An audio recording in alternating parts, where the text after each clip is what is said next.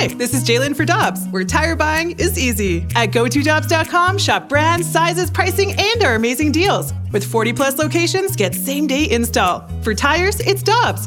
For deals you can use, click on GoToDobbs.com now. When you need mealtime inspiration, it's worth shopping Kroger, where you'll find over 30,000 mouthwatering choices that excite your inner foodie. And no matter what tasty choice you make, you'll enjoy our everyday low prices, plus extra ways to save, like digital coupons worth over $600 each week. You can also save up to $1 off per gallon at the pump with fuel points. More savings and more inspiring flavors make shopping Kroger worth it every time. Kroger, fresh for everyone. Fuel restrictions apply. Time now for Curbside with the voice of the blues, Chris Kerber. Brought to you by Slyman Brothers, offering everyday low prices, expert advice, and free delivery.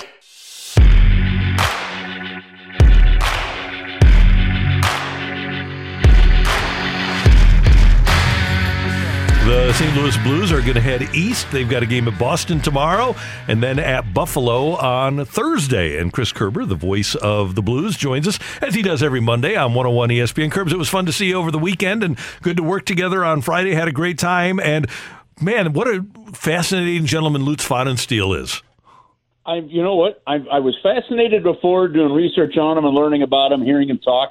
Um, I'm even more fascinated now. I mean, such you you got done talking to him for an hour and a half straight, and you you just felt good. He's one of those guys that just just exudes positivity. And, and speaking of that, Randy, real quick before we get into the hockey side, we should give a huge shout out. How about St. Louis and Tim Ream? Just played his 250th game for Fulham. That's so that's a, a heck of a milestone. They lost yesterday, but they're just a couple wins away from uh, winning promotion back up there. So uh, keeping with the theme that we when talking with Lutz, uh, congratulations to Tim as well on uh, quite a milestone over in England. Definitely. Absolutely, Curbs. Good shout out for Tim Ream there. Well, Curbs, we have the Boston Bruins on deck tomorrow and the Blues pregame starting at 5, game, uh, 5 p.m. here on 101 ESPN. That's going to be a big matchup. And I think, regardless of, the, of how the Bruins are doing this season, that's one that I think a lot of Blues fans are always going to circle when you have that Stanley Cup final rematch. Yeah, it is. Uh, it, it's still fresh. I know Boston lost yesterday to Washington by a score of, of four to two.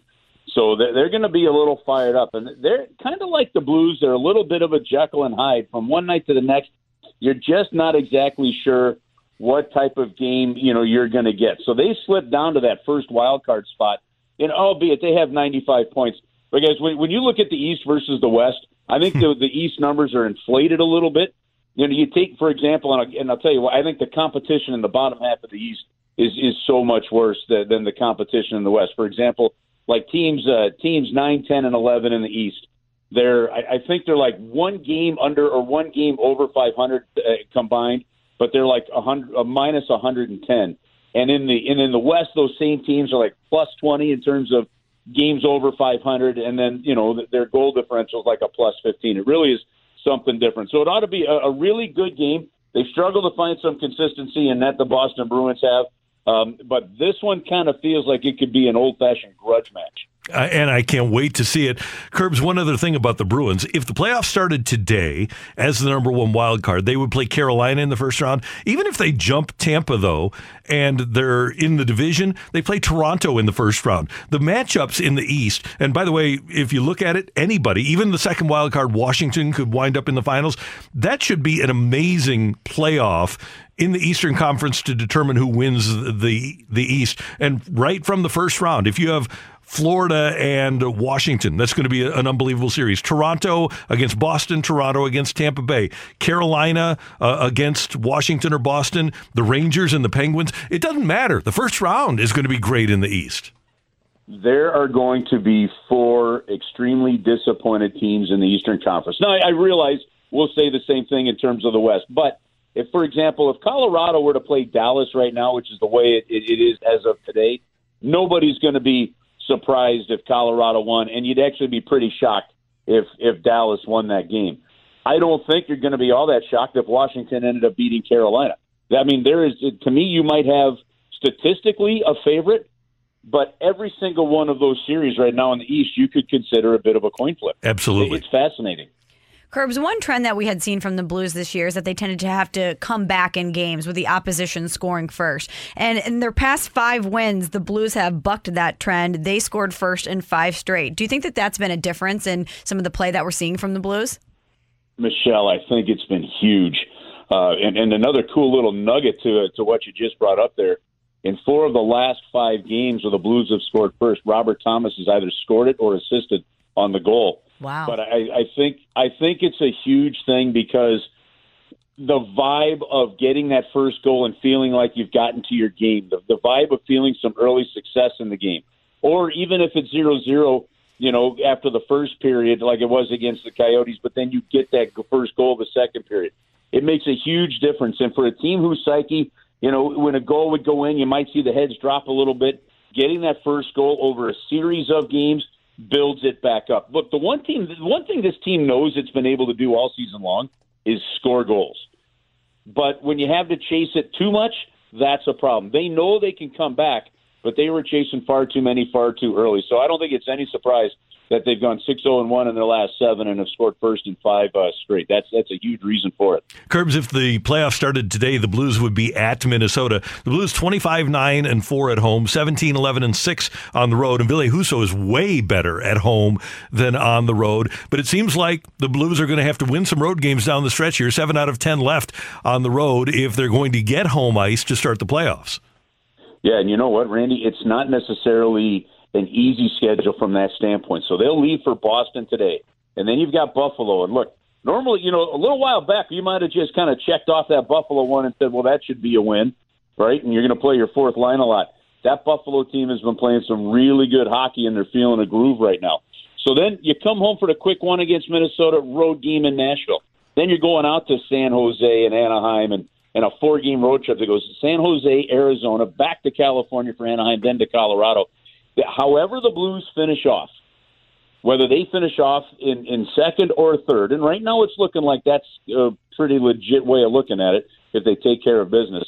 But whether they get home ice advantage or not, and that could be huge, is going to come down to road play. They've been better on the road, but they're going to have to be even, you know, more, uh, you know, and I think it was it was the Minnesota coach after the you know last time we played. So we just our, our attention to detail. We've got to put more attention to detail. Well, that's the same thing the Blues are going to have to do. Attention to detail. Keep it simple on the road.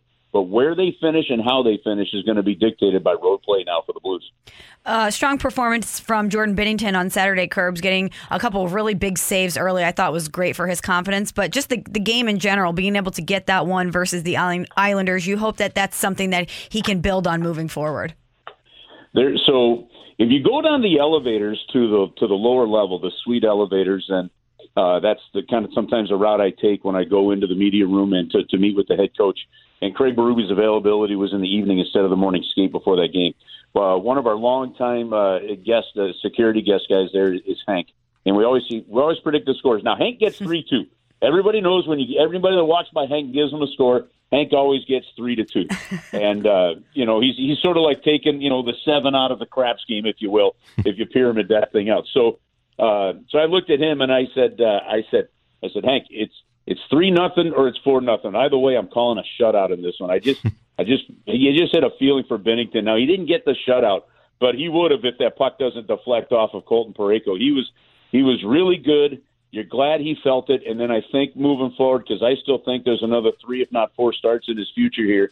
If he regains even more of that confidence, and he had a little bit of swagger to him in that game, uh, holy smokes, is that going to be good? Because I just think with the way the schedule's set up and every other day, um, I think at some point in time he's going to be needed, uh, e- even in the postseason. Hey, Curbs, it's interesting how the outlook of the defense. I, I, guess the not the outlook, but the, just the shape of the defense has changed over the year.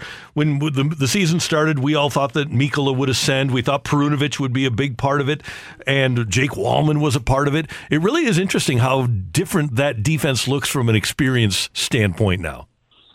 Randy, this one's this one's kind of fascinating. So you're right, uh, and and Mikkola did ascend. I think Mikkola has had a pretty good season. He's going to continue to develop, right? But you know, they never really had full faith in Jake Walman for whatever reason. And and Perunovich's the injuries uh, have just been an issue for him, and, and of course the latest one to his wrist was a big one that's that's kept him out a good, another good chunk of the season. So they go out and they get Nick Leddy. when Torrey Krug returns, and I don't know if he's going to be able to return this trip or not, we'll find out. But when Torrey Krug returns, and you make the assumption that you know that, that it's going to be Calle Rosen sitting out, so your six defensemen will be Parayko and Scandella, Faulk and uh, Faulk and Krug, and Leddy and Bortuzzo, and mix them up however you want, however you want to do the pairings.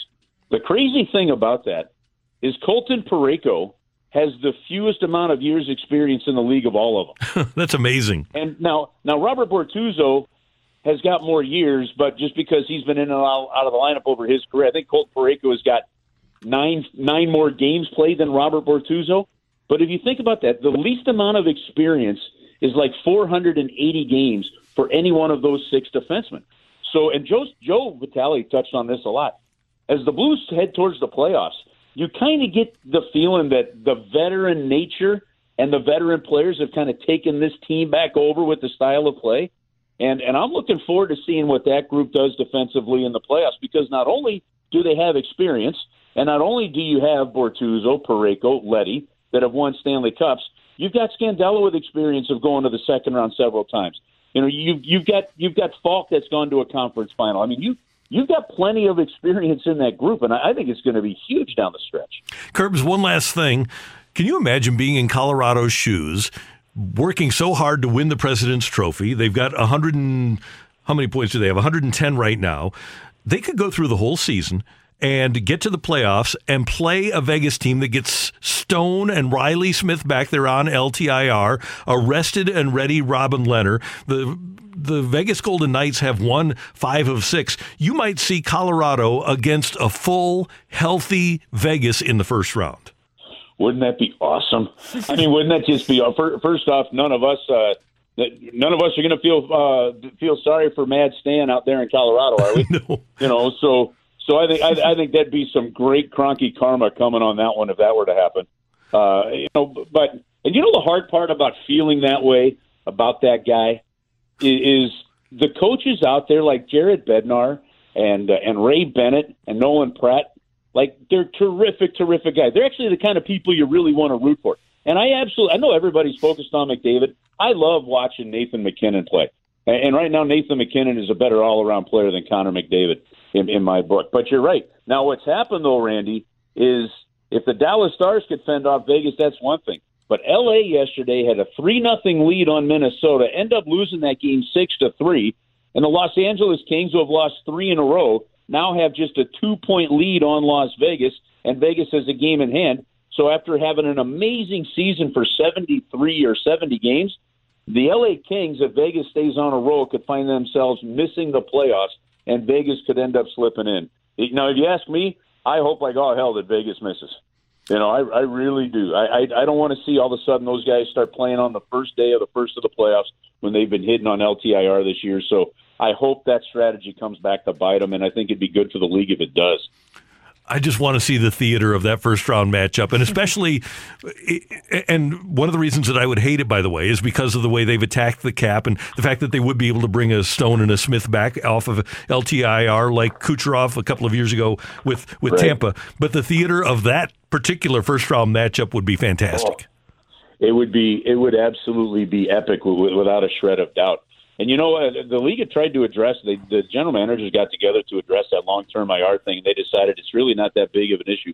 What really bit everybody was when two years ago when, when they when they did it with Kucherov, um, and it was the fact that Kucherov bragged about it.